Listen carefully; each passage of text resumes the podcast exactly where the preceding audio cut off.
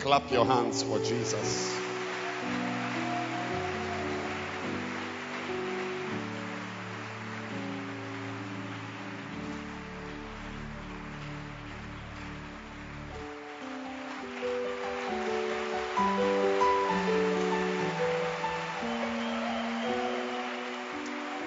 I want us to clap our hands again for Bishop Oyedepo. I love his ministry.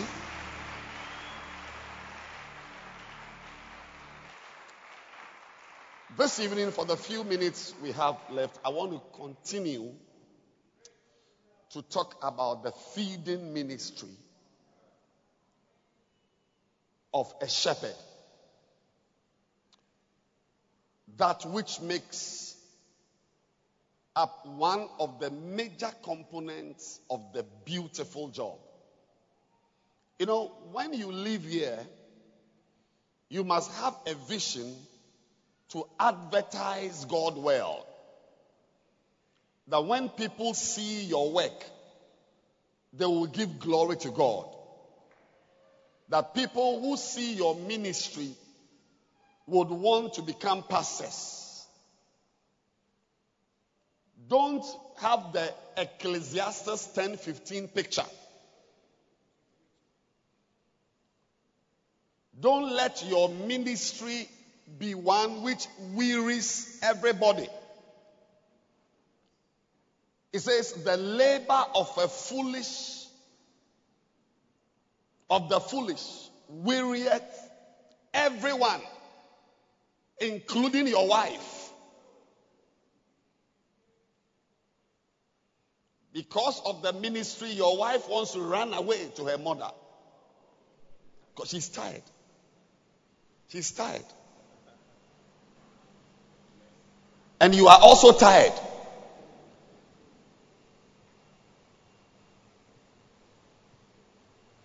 When your ministry is beautiful, it does not weary anyone. I'm excited to do what I'm doing. Yeah.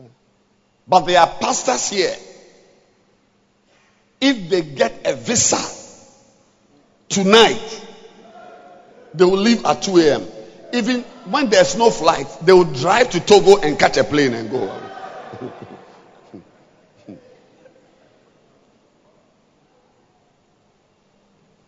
But the ministry can be beautiful. Serving God can be nice. That's what the song we used to sing when we were children. It is a great thing to serve the Lord. It's a great thing. It's a beautiful job. Hallelujah. And the template for this beautiful job is laid out in Isaiah 40:11. That he shall feed his flock like a shepherd. He shall gather the lambs with his arms. Hopefully tomorrow morning, fresh bread tomorrow morning. Yes, make sure you are here. Tomorrow morning, I'm entered into gathering and carrying. Hey. Leave home early and come. Tomorrow evening, we are receiving my father, Bishop Dagwood Mills, here.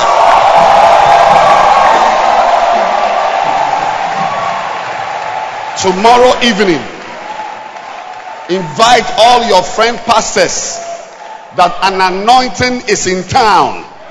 Yes. Some rain is going to fall in the Adenta area. Yes. Beautiful clouds are going to gather tomorrow evening, and the rain will be beautiful. You will live here very, very, very fertile, very, very strengthened. Hallelujah. And tomorrow and Thursday, our last 2 days, are all t-shirt days. Yes. T-shirt. Make sure you get one. Tomorrow, everybody, we are wearing t-shirts to welcome our Father. Yes. Make sure you get. Can I have one of the t-shirts around? Well, come. This is a model. Yeah, there are many t-shirts. There are many colors. White, red, black, art of shepherding. Tomorrow is not batik. You don't wear batik. Come with your t-shirts. And the back is the beautiful job. Even when you wear it into your church, the work there will be nice. Because the t-shirt itself is a mantle that is carrying an anointing into your church. So when we close, make sure, I think one is 15 CDs or so. Yes. Try and get one. And the Lacoste, those ones with the necks are 30. And the necklace, I don't know, the round neck, what do you call it? That one, yeah, is something. So, now,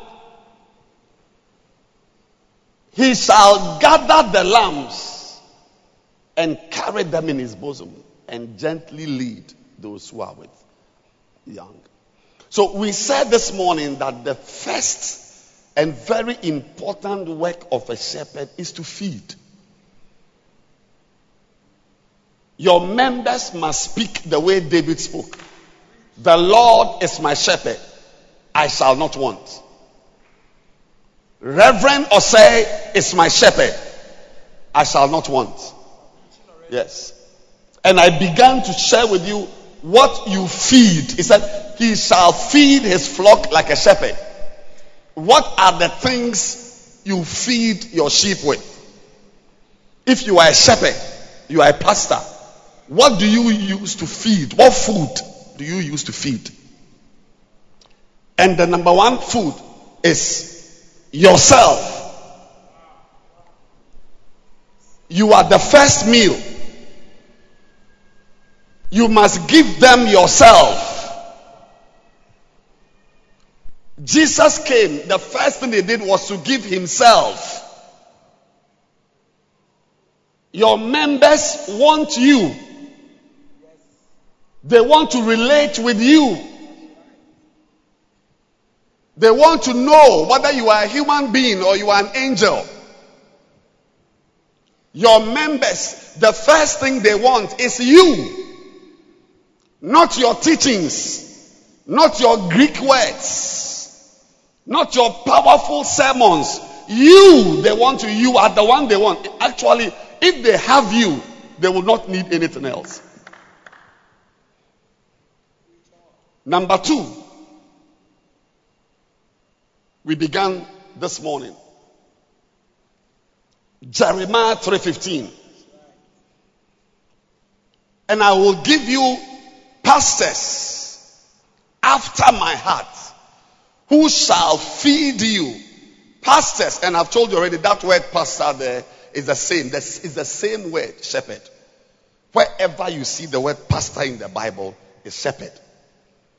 I will give you pastors according to mine heart, which shall feed you with knowledge. That is your work. If you want to be a great shepherd, you must be one who feeds with knowledge and understanding. A shepherd who is a bad shepherd is one who does not give his members knowledge. That's why the prophet Hosea said, my people perish for lack of knowledge. And that lack of knowledge is not knowledge in the congregation. It's the priests. The priests who are ignorant are the ones destroying the members. Yes, it's not the lack of knowledge is not the people. It's not knowledge the members don't have. No. My people are destroyed for lack of knowledge. The one who is responsible for that lack of knowledge is not my people. It's the priest. Because he says, because you have rejected knowledge, I will also reject you. That you will be no priest to me. It's the pastors. What a pastor doesn't know destroys the church. You cannot feed with knowledge. You cannot give your members knowledge. You cannot give your choristers knowledge when you don't have it. Peter said, what you are asking for, I don't have. Silver and gold, I don't have. But what I have is what I give. You can never give what you don't have. So a pastor's responsibility is to look for knowledge. You must be a man who likes knowledge. A lot of pastors, over 90% of pastors in this world, not Africa, Europe, over 90% of pastors don't like knowledge. Why? It's not because they are bad people. They are good people. But it's the selection. It's God's fault. The people God selected to become pastors are people who don't like knowledge. The people God calls are not educated people. When you see an educated man in the ministry, he does not represent the ministry. He doesn't represent the average pastor. Lawyers, architects, doctors, accountants who are pastors are less than 1%. Most pastors are illiterate. Paul said, you see your calling. That not many of you, that is a few, not many of you are what? Are what? Put it up. For ye see your calling. How that what? Not what? Not many of you are what? Noble, nobility. That is of a certain class. Not many. There are not many wise. wise men, that is people with a lot of knowledge and wisdom. Not many pastors are wise. This is not my teaching. This is Bible. It's that you see your calling, the call of God. Few people are wise. Most are fools.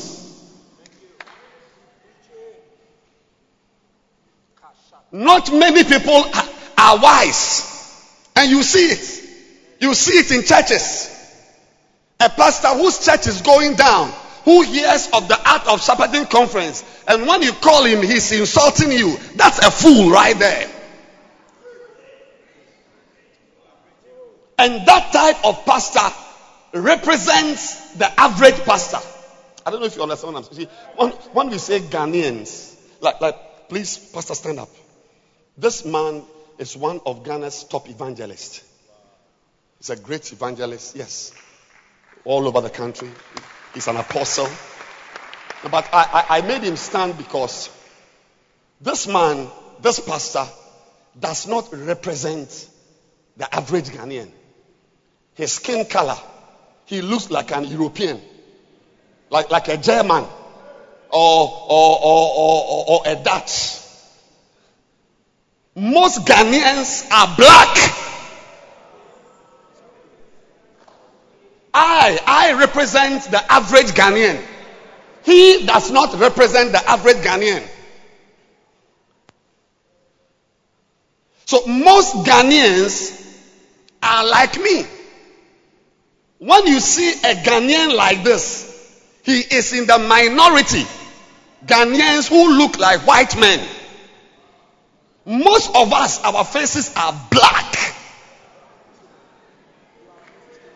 That is the Ghanaian. That's the African. That's not a typical African. He's an African. But the typical African is not a white man like this. This is a white man. Oh, Bonnie, please sit down.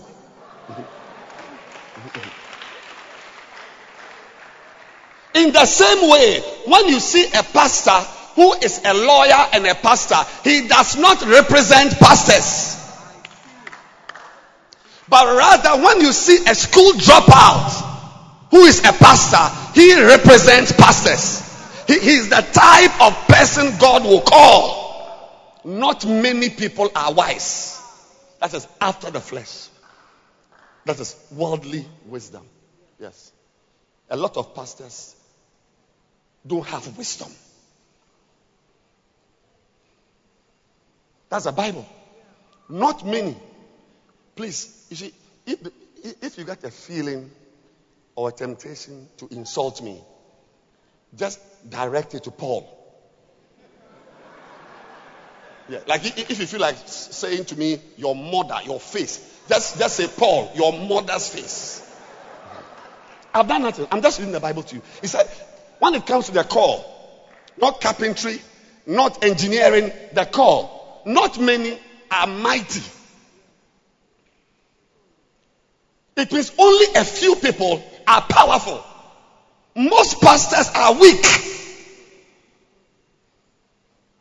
They cannot even get up to pray. Weak.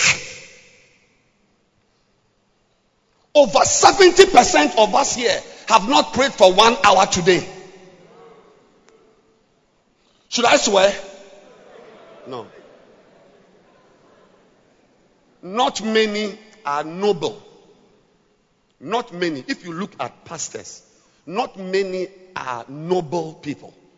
Not many pastors have come from upper class, Adringano, East Legon, that place in Kumasi where the rich people are. Dichemso. Yeah. Most pastors are from the North K Nima, this type of areas and so on. Yes, Lavender Hill. Now, please listen carefully. Please. I'm talking, the subject I'm dealing with requires me to speak the way I'm speaking. Yes. But you see, this is not the end of the picture. If you go to the next verse, you see. But God, if I ask pastors to stand up right now, all, and I will not do that, please. All pastors of churches, please stand up. You will see that most of them are not respectable people. We call them the foolish things of this world. This Bible.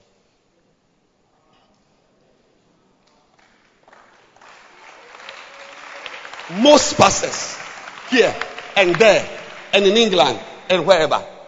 That's Smith Wickless Waters. They were all plumbers. You won't find a medical doctor who is a pastor. Rarely. How many do you know? How many lawyers, judges of the Supreme Court do you know who are pastors?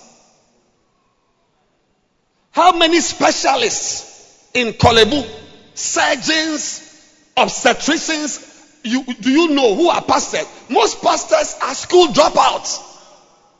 Some of you here, you owe maths, you owe A level, you all wasi. You've not finished passing it. You've not finished. And you said, oh, it's okay. Ah, what? No, not everybody knows math. Hey, mommy Bible, mommy classroom. Let me do something. He said, but God has chosen. Yes, God chose you. Yeah. He intentionally chose people who don't have degrees. He intentionally chose people. How many pastors went to Wesley Girls? How many pastors in Ghana are from Mfantsiman School? Most pastors are from Kikam Tech, Dichemso Institute of whatever mining, Kukwentumi Secondary School, NVTI, or this type of Muligana schools. I'm telling you. How many pastors do you know who went to Mfantsiman School or Achimota? Sir, are you a pastor? What school did you go to? I don't go to school. He doesn't want any quarrel. He said, I don't go to school. But this is the man God has selected. He has bypassed lawyers. He has bypassed engineers. He has bypassed doctors. He has bypassed presidents. But he has chosen the man who says, I don't go to school. But this is the man he will raise up. He will lift him up as a major man. If he will listen to my preaching tonight.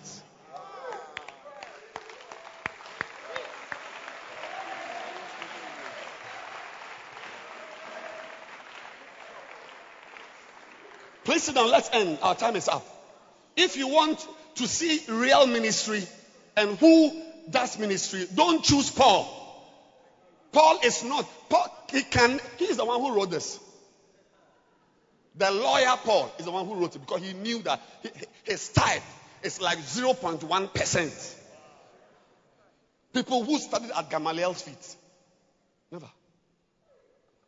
If you want to do ministry, you want to look at the type of people God chooses. Look at Jesus' ministry. Yes. The highest person among the disciples was an accounts clerk. Highest, that's Matthew. Not an accountant, accounts clerk. They sat at the table. Most, about 8 of them were fishermen. That's the type of people. Why? Because their master himself was a carpenter.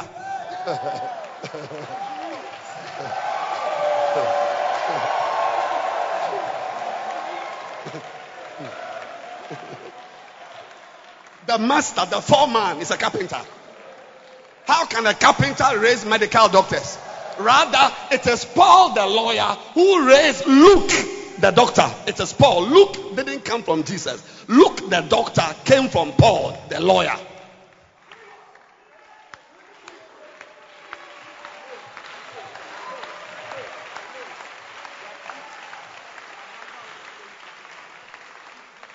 But please sit down. When you're in a conference, you don't stand up. When you are chosen as an ignorant man, that's what they saw. You remember in the book of Acts, when they saw them preaching, Bible says they took note of them, that these guys were ignorant men. That's the word. Most ministers are ignorant, but the few who shine. Can you believe it that Peter the fisherman wrote an epistle? So you may be here as an uneducated person, but God expects that one day people will read books that you have written. Receive it in the name of Jesus. Receive that grace in the name of Jesus. Yes. The fisherman. Because when, please sit down, conferences, we don't stand. When God chooses you, He chooses the ignorant, uneducated, not so great people for a reason. To shock the wise. Now, you cannot be a fool and shock the wise. You must be impressed. It said they took note of them, that they have been with Christ. They took note of them, that they have been with Christ. They were surprised. But these guys are fishermen. How are they preaching so powerfully? So, they have been with their carpenter master.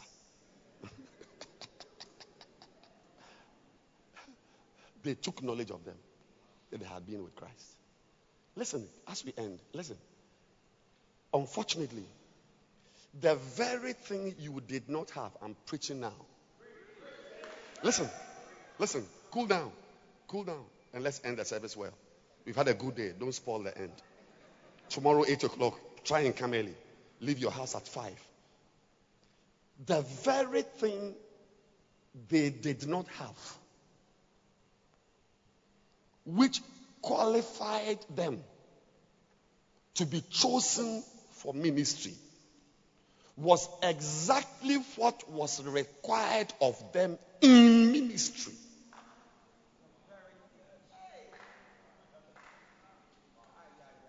Imagine that somebody is selected for something because he's lean.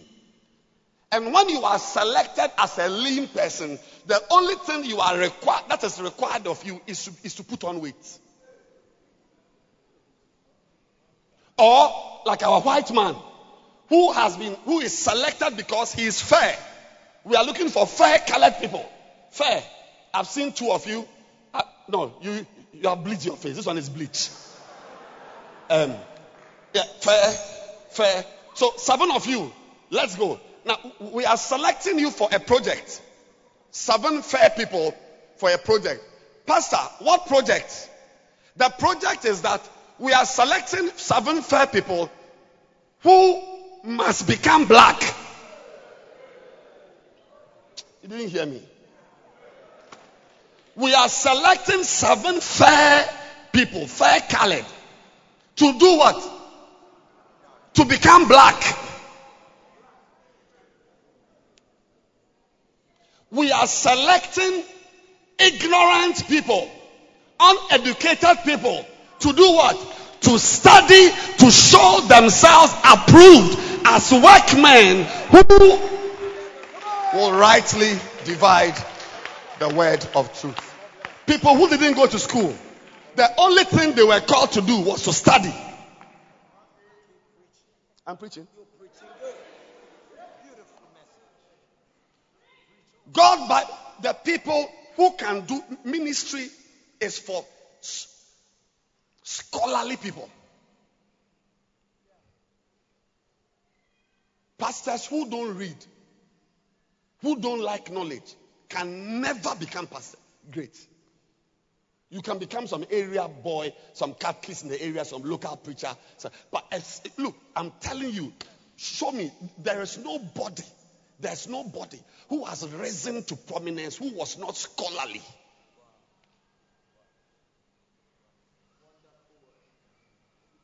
So it is a paradox. It is confusing that the people And think about it. Real ministry, it says doctors who should do the ministry. Your type, we don't want you. Go away. Away. You don't even have wasi. Ministry, the people who do ministry are lawyers, engineers, bank, people who are educated, because the ministry, you use your mind. This conference is, we have used, my mind has been on it. Even the stage you are looking at is a product of a mind. A fool cannot produce this. And the ministry is not for fools. The ministry is not for idiots. But God selects idiots and hopes that after they have been selected, they will trust him for the grace, for the anointing, for the ability to turn around and become scholarly men who love studying.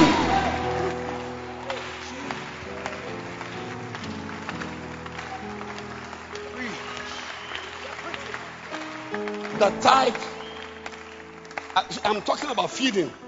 You may think, feed, as you can't feed with what you don't have.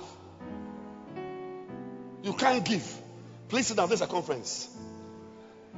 You cannot feed with what you don't have. The people who should do ministry, who naturally like studying, are engineers, pharmacists, medical doctors, not school dropouts. But if God chooses a lawyer to do something great, we understand. We are not surprised. So we are not surprised. If God chooses a medical doctor who university alone has done 7 years of university, we are not surprised that he can wake up and pray, because already by going to medical school, he has learned how to stay up with coffee all his life. Listen to me carefully. When God chooses an educated person to do great things, the world is not surprised. But rather, when he chooses a carpenter,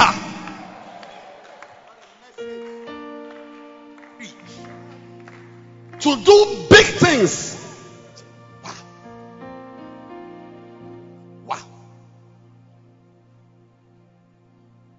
I mean, can you imagine somebody came here and saw me preaching and asked them, the man who is preaching, what's his background? Oh, he was a shoe shine boy for 4 years, and his master died, and then he took over the thing, and then he converted it to a plumbing work. Plumbing. But has he been to school? Oh, no. His father died when he was 9 years, so class 4, he stopped school. The man who is preaching there, using such English, ministering powerfully. What? No education? A shoeside boy? Wow! That is the wow effect. But if you go and ask, but the man who is preaching there, who is he? Oh, he's a medical doctor. He's a specialist. Okay, that's fine. We understand what he has to do. But let him continue preaching. But when he's a carpenter, the person will stand up. What? A carpenter? Jesus. Look, when a medical doctor wakes up in the night at 2 a.m. to study and pray, it is not an achievement. To be a medical doctor, he has had to stay up. To be a lawyer, to be an engineer, he has had to stay up. But when a carpenter, when a school dropout person, when somebody who doesn't have education, who when he was going to school, used to sleep all night and wake up with the goats, he is now a pastor and wakes up at 2:30 in the night to study the word of God, to read books and to pray. We are now talking about a man who has been affected by the power of God. And I see you being that type of person. Amen. I said, I see you being that type of person. Amen. Somebody who never used to wake up, but because of the anointing, yes, you now wake up to study. Hey. Somebody who never liked books, but because you are a pastor, even in the toilet, yes, you are opening your book to read. Yes. Someone who never liked to write, but because you are a pastor, you are writing books. Yes. May your ministry have the wow factor. Amen. May your ministry confound the wise. Amen. May your ministry shock the educated. Amen. When they hear you speaking, preach. Please sit down. It's a conference. I'm a medical doctor. I'm a specialist. I've spent 13 years in the university alone. 13 years. This is my church. Can you believe that? There's not even one assemblyman or MC in my church. Rather, somebody who hasn't been to school before. His church has got presidents fighting for his attention. When you go to his car park, there's a section where the number plates are red. Some of you only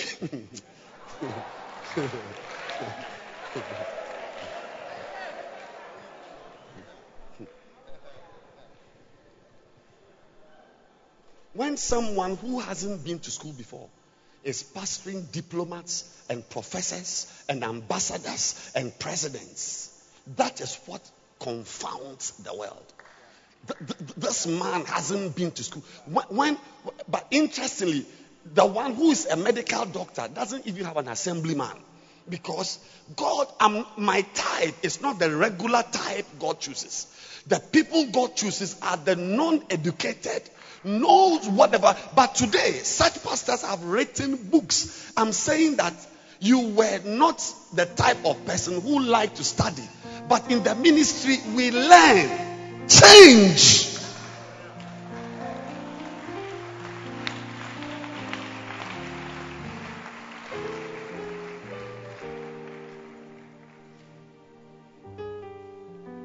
What type of knowledge are you supposed to acquire? The first knowledge is the knowledge of the will of God for your members. You must have that knowledge. Listen to this morning's message. Number two, the second type of knowledge is what? The knowledge of what? The word of God. The knowledge of the word of God. You cannot feed your members with something you don't have. That's why he says study. Feeders are students. Good feeders are scholarly.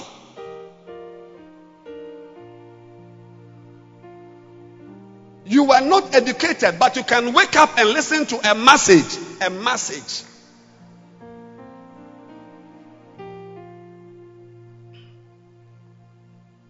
Number three, what? Number three is what? Yes, you must have knowledge of solutions to your problems. Unfortunately, they expect you to be a magician. If their child is not well, they will come to you. They know that you were a herbalist before, but they will come to you. If they want to buy land, they will come and ask you, where should I buy? If they are building, they will bring their building plans. You are see, a shepherd is a solution provider. Number four, the fourth type of knowledge you must have as a shepherd, as a pastor, is knowledge. Even though you are a pastor, you must have knowledge of the fivefold ministry. A pastor should be able to operate as a prophet, as an evangelist, as a miracle worker. Matthew 9, is it 9, verse 40? 40. Oh, there's no 40 there.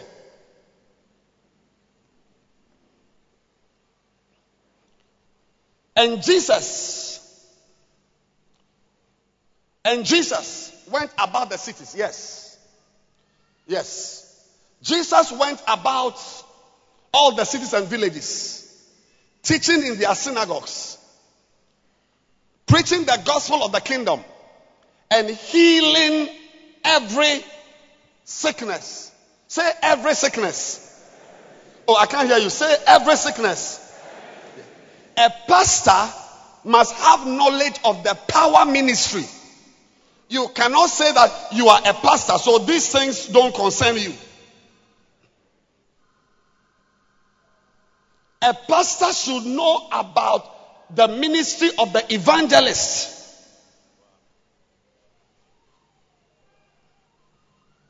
Paul told Timothy, do the work of an evangelist. Yeah. A pastor. Timothy is one of the iconic pastors in the Bible, New Testament pastors. Pastor Timothy.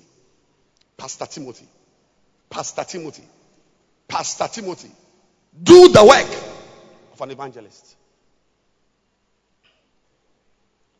So if you are a pastor, you must have knowledge of evangelism, how to organize a crusade.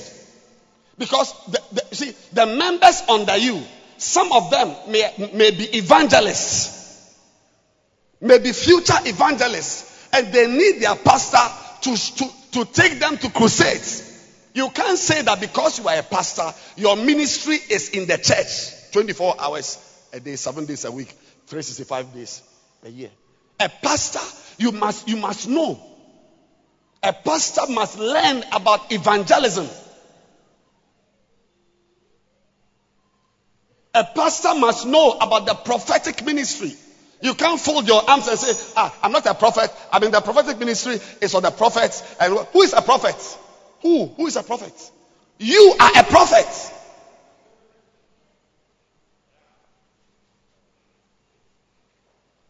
The model for ministry is Jesus. Look, if you don't know how to operate in the prophetic ministry, you will lose your members to prophets. Yeah. That's why in Nigeria, typical Nigerian city like Lagos, you don't have prophets. Typically. Every pastor is a prophet. Who should be a pastor and you be a prophet and they will come to you? No. So most Nigerian great ministers are prophets. Bishop Oyedepo is a major prophet. He's a pastor, a teacher, but he's a major prophet because, you see, when you are in a system where there's a rat race, he's an evangelist. He organizes crusades, a pastor.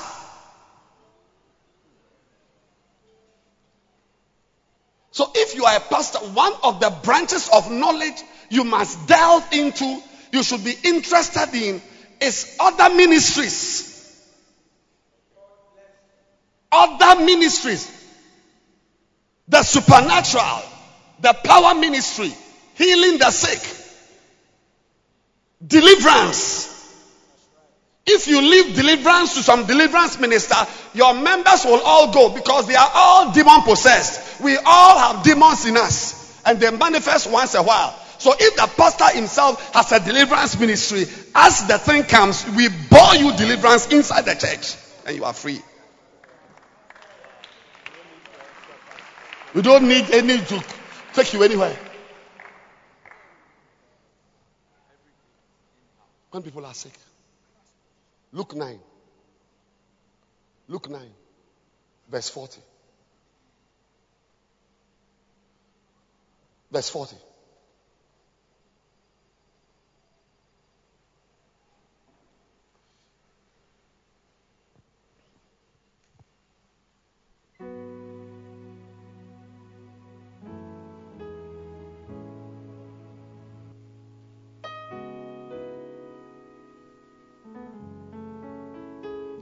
Luke 9,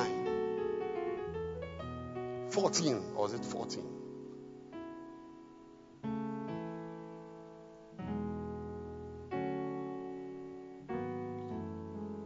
Turn your Bibles. I'll look for it for you. I want to show you disgrace. I want to show you how a pastor can be disgraced. Luke 9, verse what? But there's no 40 on their... Madam, do you have verse 14 in your?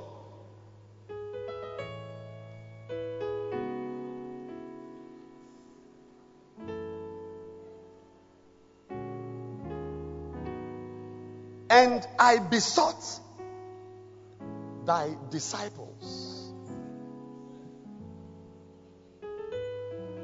Look at verse 39. Verse 38. And behold, a man of the company cried out, saying, Master, I beseech thee, look upon my son, for he is my only child. Tell your neighbor, please be interested in other things. He is my only child. Verse 39. And lo, a spirit taketh him, and he suddenly cried out, and it teareth him that he foameth again, and bruising him hardly departed from him. And I besought thy disciples to cast him out, and they could not. You see, when your member has a child convulsing from epilepsy, he doesn't have time to take yellow pages and look and see which pastor is involved in deliverance. The pastor they know is you. These guys were disciples. They were not miracle workers. They were apprentices. But they were not ready. A pastor, you must have knowledge. Otherwise, let me tell you, your members will depart from you. Yeah. When we say feeding ministry, we are not just talking about feeding with the word of God, John 3:4. There's that. You also feed them with the power of God. You feed them with the prophetic ministry. You feed them with the evangelistic ministry. A real shepherd must have knowledge. God calls people as prophets. God calls people as apostles. But a pastor must foray into all these areas. You cannot. Give me the book. Supernatural Power.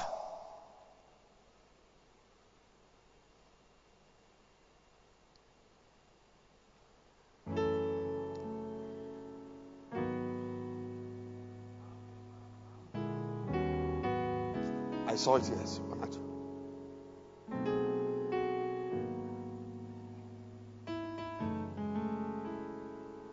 The cover is changed. Look through this for me.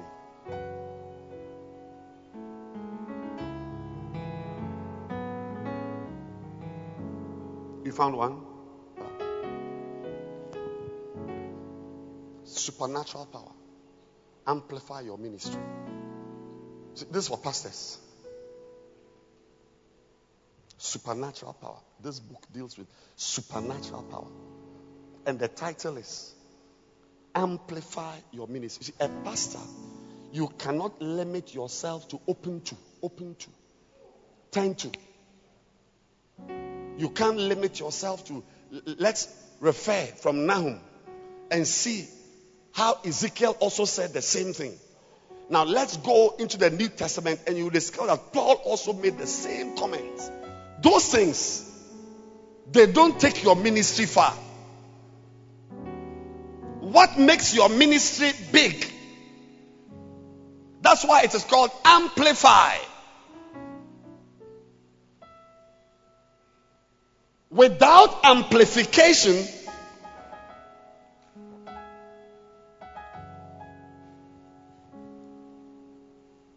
people don't hear about you. I mean, honestly, I've not found a better teacher to me than Bishop Dagwood Mills.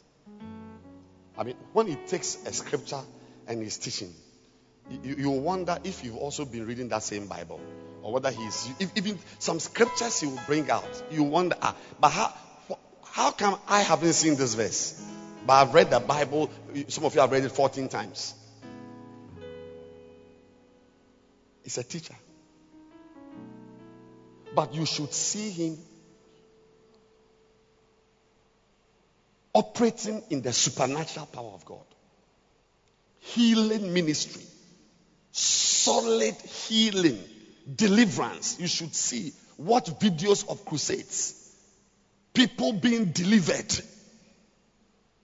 Moving like snakes. Vomiting. Madmen being healed. A teacher.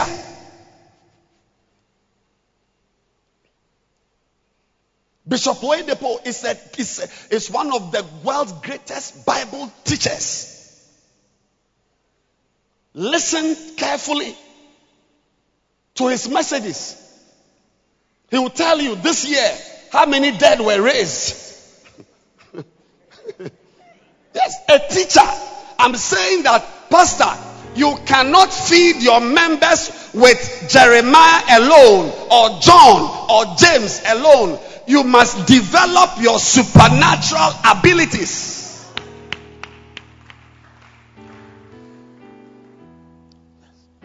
Yes. Supernatural power. You can't say it doesn't concern you. You should be able to operate in the prophetic. Thank you. That's why the best title you could have had for this book is Amplify. You see, every chapter comes. I'm talking about the feeding ministry, because your members, as they are sitting in the church, they also need some word of knowledge. Yes, they also need some power. Power. I was having a meeting. I saw a brother. I said, "No, you don't look well. Your face, you look like a boxer." I said, "Get up." I told my secretary, "Take him to my office." In a meeting, major meeting, I said, I was operating, I was teaching leaders in the church, but I switched into the supernatural. I said, "Take him to my office and weigh him. Come and tell me his weight." When he went, he came back. Then he had to also go and do some tests. He himself, he was frightened by how I just landed on him. I said, "No, there's something wrong." When he went and checked, he was about to become a full-blown diabetic. Diabetes.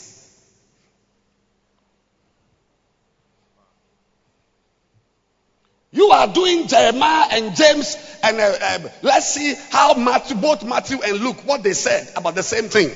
And comparative analysis. But your member is dying of diabetes, and he will never know till he collapses in his office.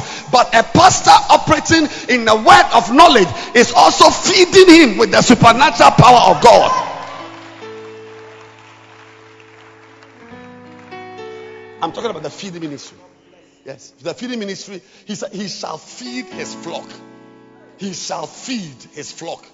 He shall feed his flock. He shall feed. Feeding is not just giving grass. Actually, one of the things David said the Lord did for him was that he anointed him with oil. "Thou anointest my head with oil." Not the shepherd, though. The sheep. And if you read this book, Bishop quotes from a shepherd, a real life shepherd, and talks about why it is important, or it is important for a shepherd to smear the sheep with oil, proper oil. They use oil to rub the sheep, to rub them, because flies can settle on them, and their eggs and so on will introduce many, many diseases. So a real life shepherd anoints with oil. We as spiritual shepherds don't smear. You can't call a woman, "Go to the office there, remove your clothes. I'm coming to smear you with oil." Hey, open her.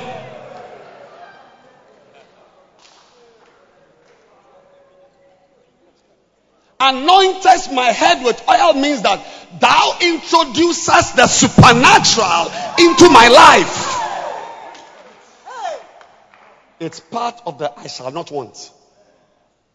Don't sit in your church and call yourself a pastor and make yourself like some chief teacher of Bible with Greek and Hebrew lexicon and so on. Rise up and develop, amplify. You see, to amplify your ministry is like what I'm doing right now. You, those at the back, can you hear me? Yes, because I'm speaking through an amplifier. But I can also switch to a regular. This is what you are experiencing now, is the supernatural, miracle working, and all the miracles, prophetic, all supernatural. That's how you can hear me at the back. If I'm operating as an ordinary pastor, it means I'm not using an amplifier.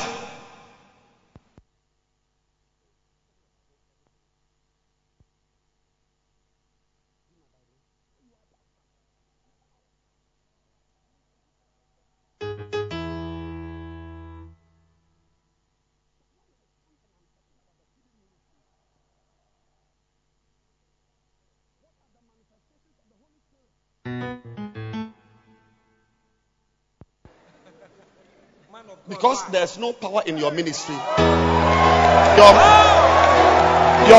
Your members from Hawaii have to travel and come and see you before they can get some teachings.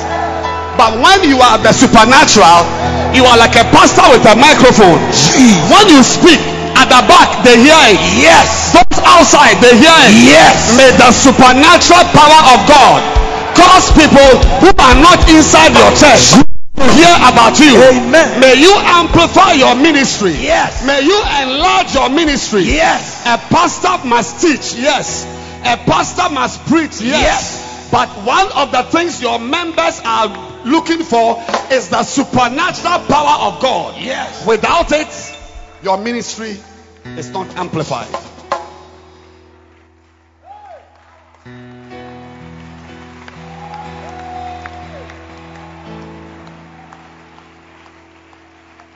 Many of you, by what you are doing in your church, you have made yourself just some teacher of the word of God, checking the word of God, checking. You can't go far. You can never be great. There are some things they are key to ministry. Live here. This book, Amplify Your Pastoral Ministry, is in the Macarius. It's a library. Everything you need is inside. Please sit down. This is a conference. When the conference is ending, you don't stand up.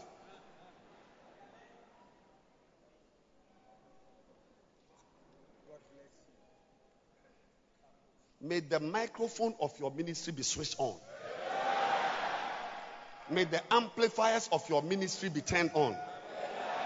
You have made yourself a teacher, checking from James to Nahum to Obadiah to Hosea. You have chewed about 40 psalms and you frighten your members. But when you watch television, you see them. They are sitting in the prophet's place. You see them.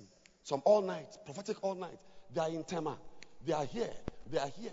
Some of you, even to have a breakthrough service, a prayer service, a prophetic service, lay your hands on your members. No. Saturday morning, you sleep and you wake up with the goats. Then on Sunday morning, you come with your big suit, with your Bible, but a Bible which looks like a cat kiss suitcase.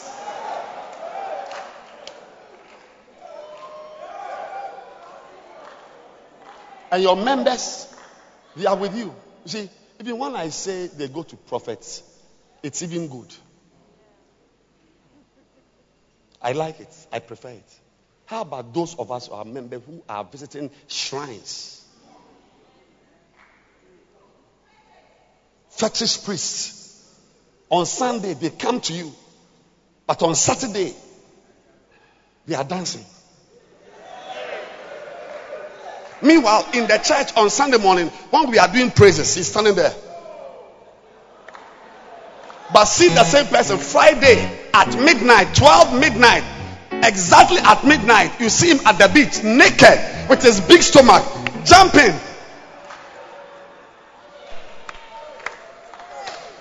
Because the power he was looking for from his pastor, his pastor, Jesus said, he said,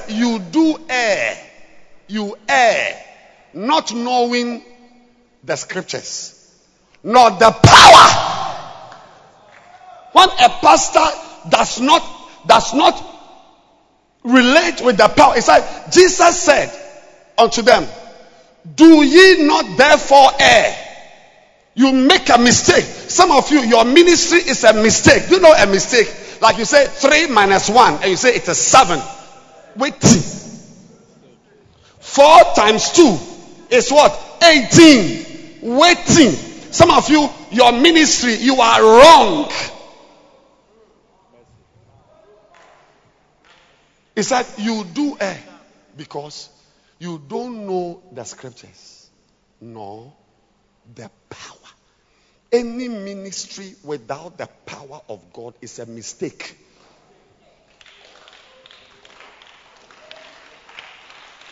Any pastor who does not take his time to develop the power ministry, start a prayer service, lay your hands on your members, cast out devils. If the demons are still there, go home and pray more and come.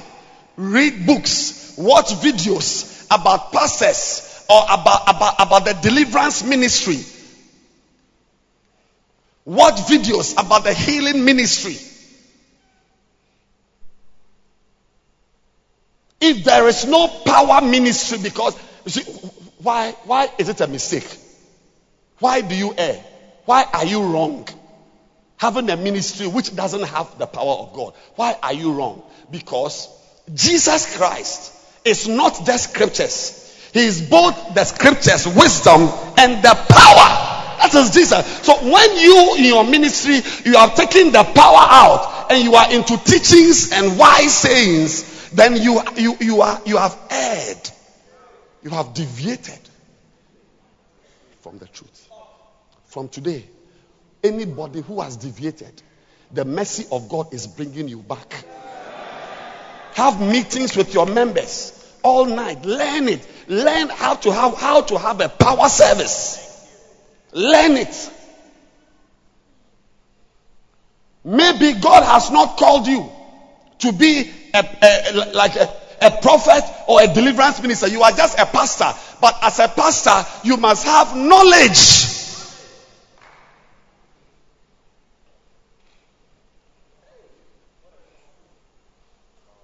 Why? Because your members, they don't only need scriptures. They also need the power of God. They need the prophetic. They need prayer. When was the last time you led your church members to pray?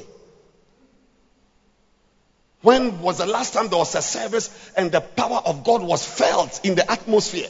Yesterday, after Bishop Sam preached, the power of God was present fully. Power!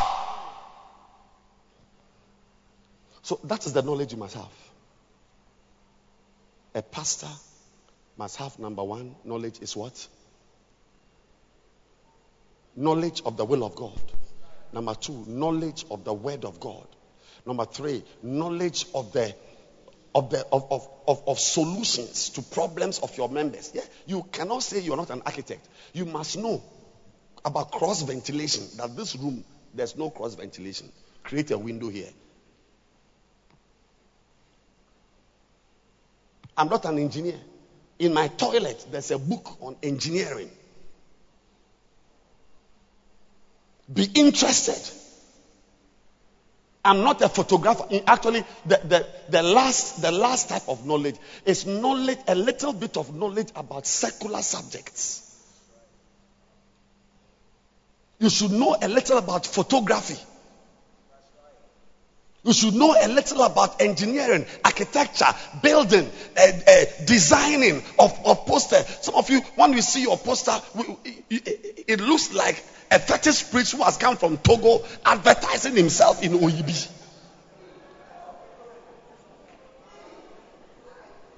But somebody should be able to design something for you. And you call the person and say, no. The color combination is this. This is too busy. Remove this, change this, introduce this, this. There is nothing, there is no flyer related to me that I have not been in. This design, I told the designer exactly what I wanted. If you give me the mouse and the keyboard, I won't know which one to press.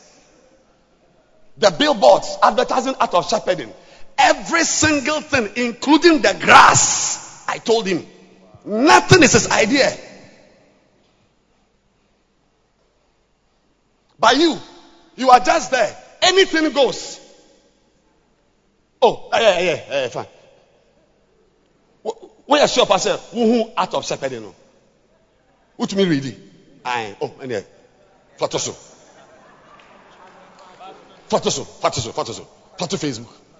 So, who do I? No. My picture, no swear. Me should, who?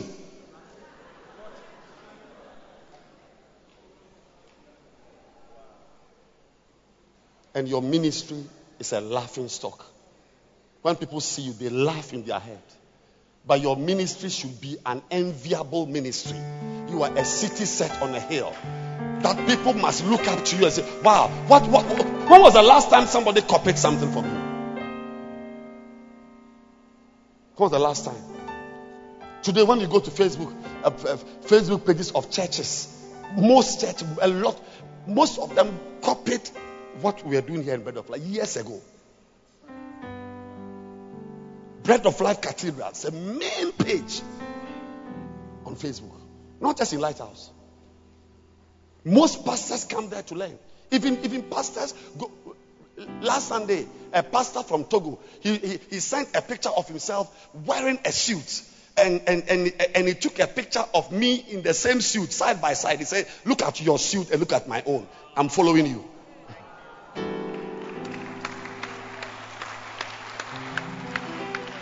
When was the last time somebody learned something from you? Because you have made yourself into a pastor with checking only scriptures. But a pastor, you must know a little about law, otherwise you'll be arrested. I'm telling you, they have not found you. You must know a little about taxation, IRS, otherwise you will be in jail, beer. A little. I'm not saying go and be an accountant or a banker or a tax whatever. A little about taxes, about your work. A little about insurance. A little about don't walk there as an empty-headed barrel just making noise. Yeah. Once again, taxes. Nonsense. No. But Jesus, the one we are following, when it was time for taxes, he knew about taxes. He asked them, those who pay taxes, do their children pay? The children, are they made to pay taxes? He said, no, they don't pay. So why are you? So he knew about the laws about taxation. But he said, okay, but in order not to offend them, go to the sea, and he introduced the supernatural with the taxation.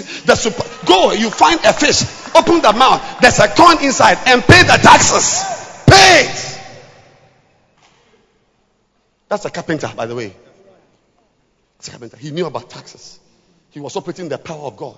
He knew about this, a little about this, a little about history. When you switch from Ezekiel, you are lost. And that's Ezekiel, Jeremiah, who bore word, who bore message, who preach here every sermon, 45 minutes, nothing less than 20 scriptures. No, we'll read the scriptures. We'll commit you. It's not Matthew, it's Matthew. Matthew, not Matthew.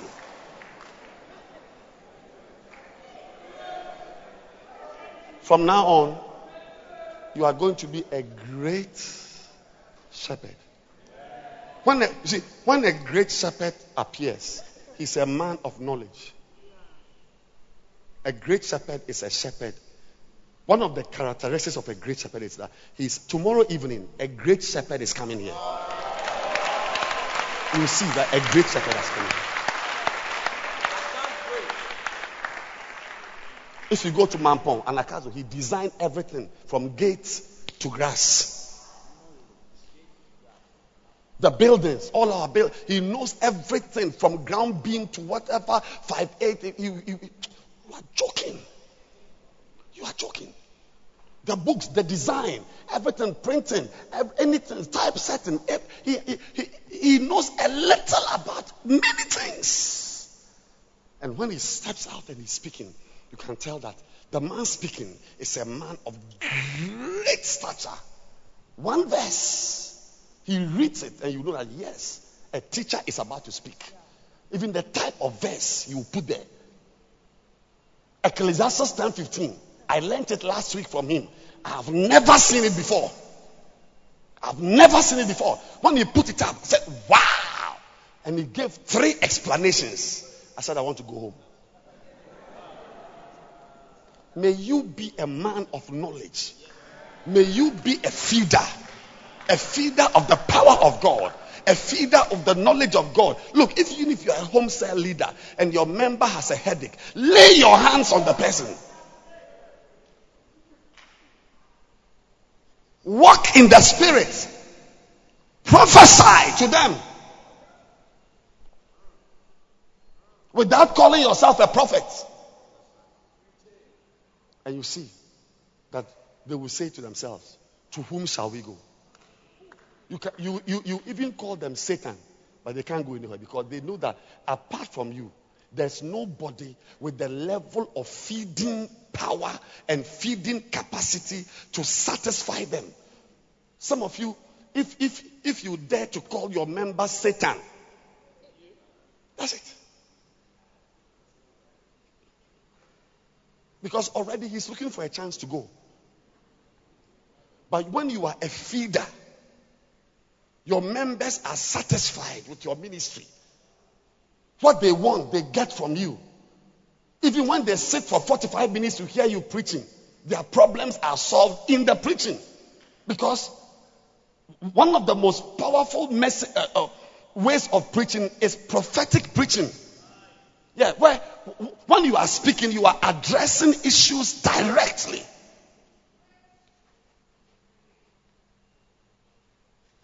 As they sit down, their souls are refreshed. That's why David, look, let's all read Psalm 23 now to look at the effect of a shepherd on a sheep as we close. Verse 1, the Lord is my shepherd. You can remove the Lord and put your name in it and see if it will jar. The Lord is my shepherd. I shall not want. Imagine, try, make this your vision that one day your member will speak like this. Your church member will speak like this. Make it your vision. Let's start. One goal. The Lord is my shepherd. I shall not want. Can your member speak like this? He maketh me to lie down in green pastures. He leadeth me beside the still waters. He restored my. Your members feel relaxed when they come to church. Are you able to calm them down? He restored my soul. He leadeth me in the paths of righteousness for his name's sake. Yea. Next verse. Yea. Though I walk through the valley, Aja, of the shadow of death, I will fear no evil. Why? For my shepherd, my pastor is with me. Thy rod and thy staff, they comfort me. Pastor, do you have a staff? Do you have a rod? You see, when the sheep sees their shepherd with a rod and a staff, they are calm because they know that any lion that comes around, the shepherd will beat it. You see, the rod and the staff is not for the sheep. It's to beat the things that want to come and eat and disturb the sheep. So when the sheep sees that my shepherd has his rod and his staff, they are cool because anything that tries to come around me, anything, any teaching, any business, anything that wants to take my life away, destroy my marriage, my shepherd will deal with it.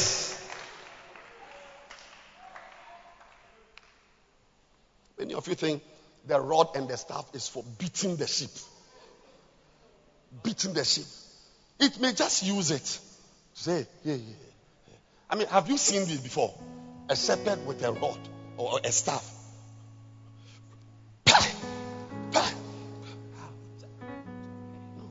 Oh, move this way. The real people, it uses the staff to beat. are the lions, the hyenas, the dogs, the devils that want to come and harass it. May your staff and your rod be intact. May it be used to fight the enemies of your sheep. Pastor, rise up and be a fighter. Defend your members. Defend your sheep. Thy rod and thy staff, they comfort me. 5, let's end it. Thou, this is a shepherd, thou preparest a table before me in the presence of my enemies. Even when I'm having problems, you still have a way of feeding my soul. You still have a way of ministering to me. Even when my marriage is spoiling, when I come to church, I feel invigorated. My marriage got spoiled just last year, but because of your teachings, you have prepared a table. I eat good food in the presence of my difficulties, my child being sick, my child in hospital, I don't have a car. You are able to prepare a table before me in the presence of my difficulties. Thou anointest my head with oil. My cup runneth over. Surely, goodness and mercy shall follow me all the days of my life. And I will dwell in the house. There's a type of shepherding. One lady, I saw her just a few. When we had the watch night service, when we closed, she came and gave me a big hug. He said, this is my 21st watch night service with you. 21st. I said, we shall celebrate 40th. Yes. So there's a type of shepherding. And that girl, some basa girl. Basa, but if her husband misbehaves, she will beat him. The last time she called me, she said, I packed my things, I'm going. I said, you are going where? I'm going to Sunyani. To do what? I'm tired of this marriage. Who is speaking? Is it Rebecca? Yes. I said, I'm going. Going where? To my mother. I said, so where's your husband? He's in the room. I said, I'm putting my phone down. I'm counting 10. I'll call again. When I call, you should be in the bedroom. But I'm saying something you will not listen to. I said, I'm cutting the line. I'm counting 10. When I call, you should be in the bedroom. And I cut it. 1, 2, 3, 4, 5, 6, 7, 8, 9, 10. I dialed. Crying. Yes. Yeah. Who is? Yes. Is that Becky? Yes. Where are you? I'm in the bedroom. Where's your husband? He's here. Are you sure you're in the bedroom? Let me speak to your husband. And the next 2 seconds, yes, Bishop. Yes. What's going on? So, Bishop, I don't know. This evening, just be whatever. I said, shh, don't talk. Are you in the bed? You say, yes. I said, lie on the bed. I said, give the phone to her. I said, yes. Are you in the bedroom? Say, yes. Remove your clothes right now. Lie on the bed. Don't cut the line. Lie down and hold your husband. Tell him, Ben, smooch me right now.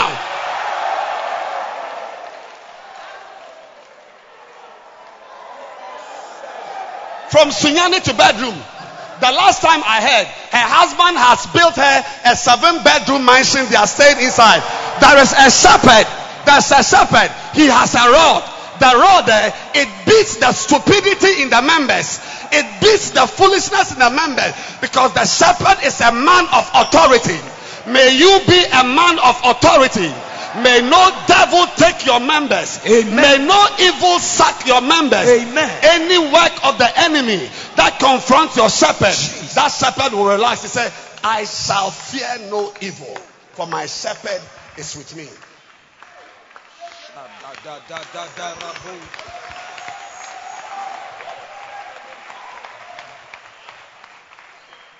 As she has packed her bags and is going to Sunyani, she's not happy.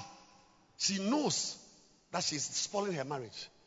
But there's a demon inside her pushing her. So all she has to do is that there's somebody, if I call him, he will use his authority to drive sense into me. Yes. And by the time, after 2 hours, I called back. I said, how did it go? Daddy, it was nice. It was nice.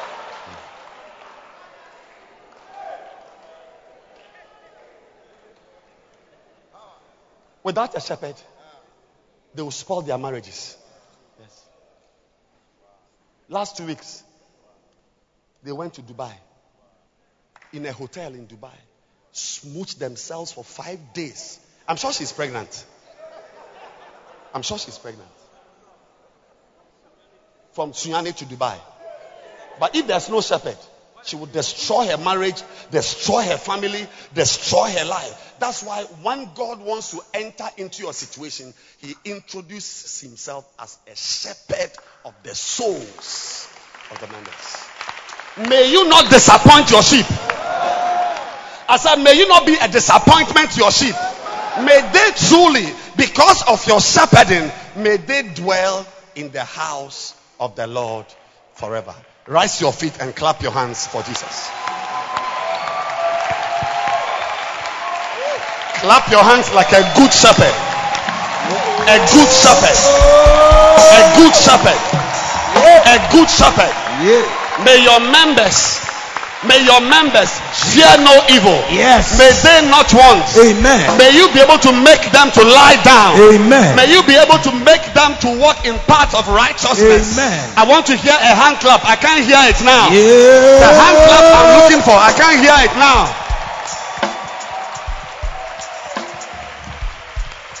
Lift your two hands and begin to thank God. Father, we are grateful. Oh yes. Father, we are grateful for the honor, yes, and the privilege, yes, to be shepherds of your flock. Oh yes. Lift your two hands. Lift your two hands. Lift your two hands and pray. Lift your two hands and ask the Lord to make you a great shepherd. Oh yes. Lift your hands, everybody. Everybody, lift your hands. Libre satondo robo repakuto robosa repayandiri mos penaninde resi tarabalanandiri mos opalunto robolos. For the knowledge of the will of God for your members. Pray that as you leave this place tonight, a true shepherd has been born in you. In the name of Jesus. A real shepherd. A shepherd with authority. A shepherd who knows the will of God for his members. A shepherd who knows how to feed with the word of God. Pray. A shepherd who understands the fivefold ministry. In the name of Jesus. Who amplifies his ministry.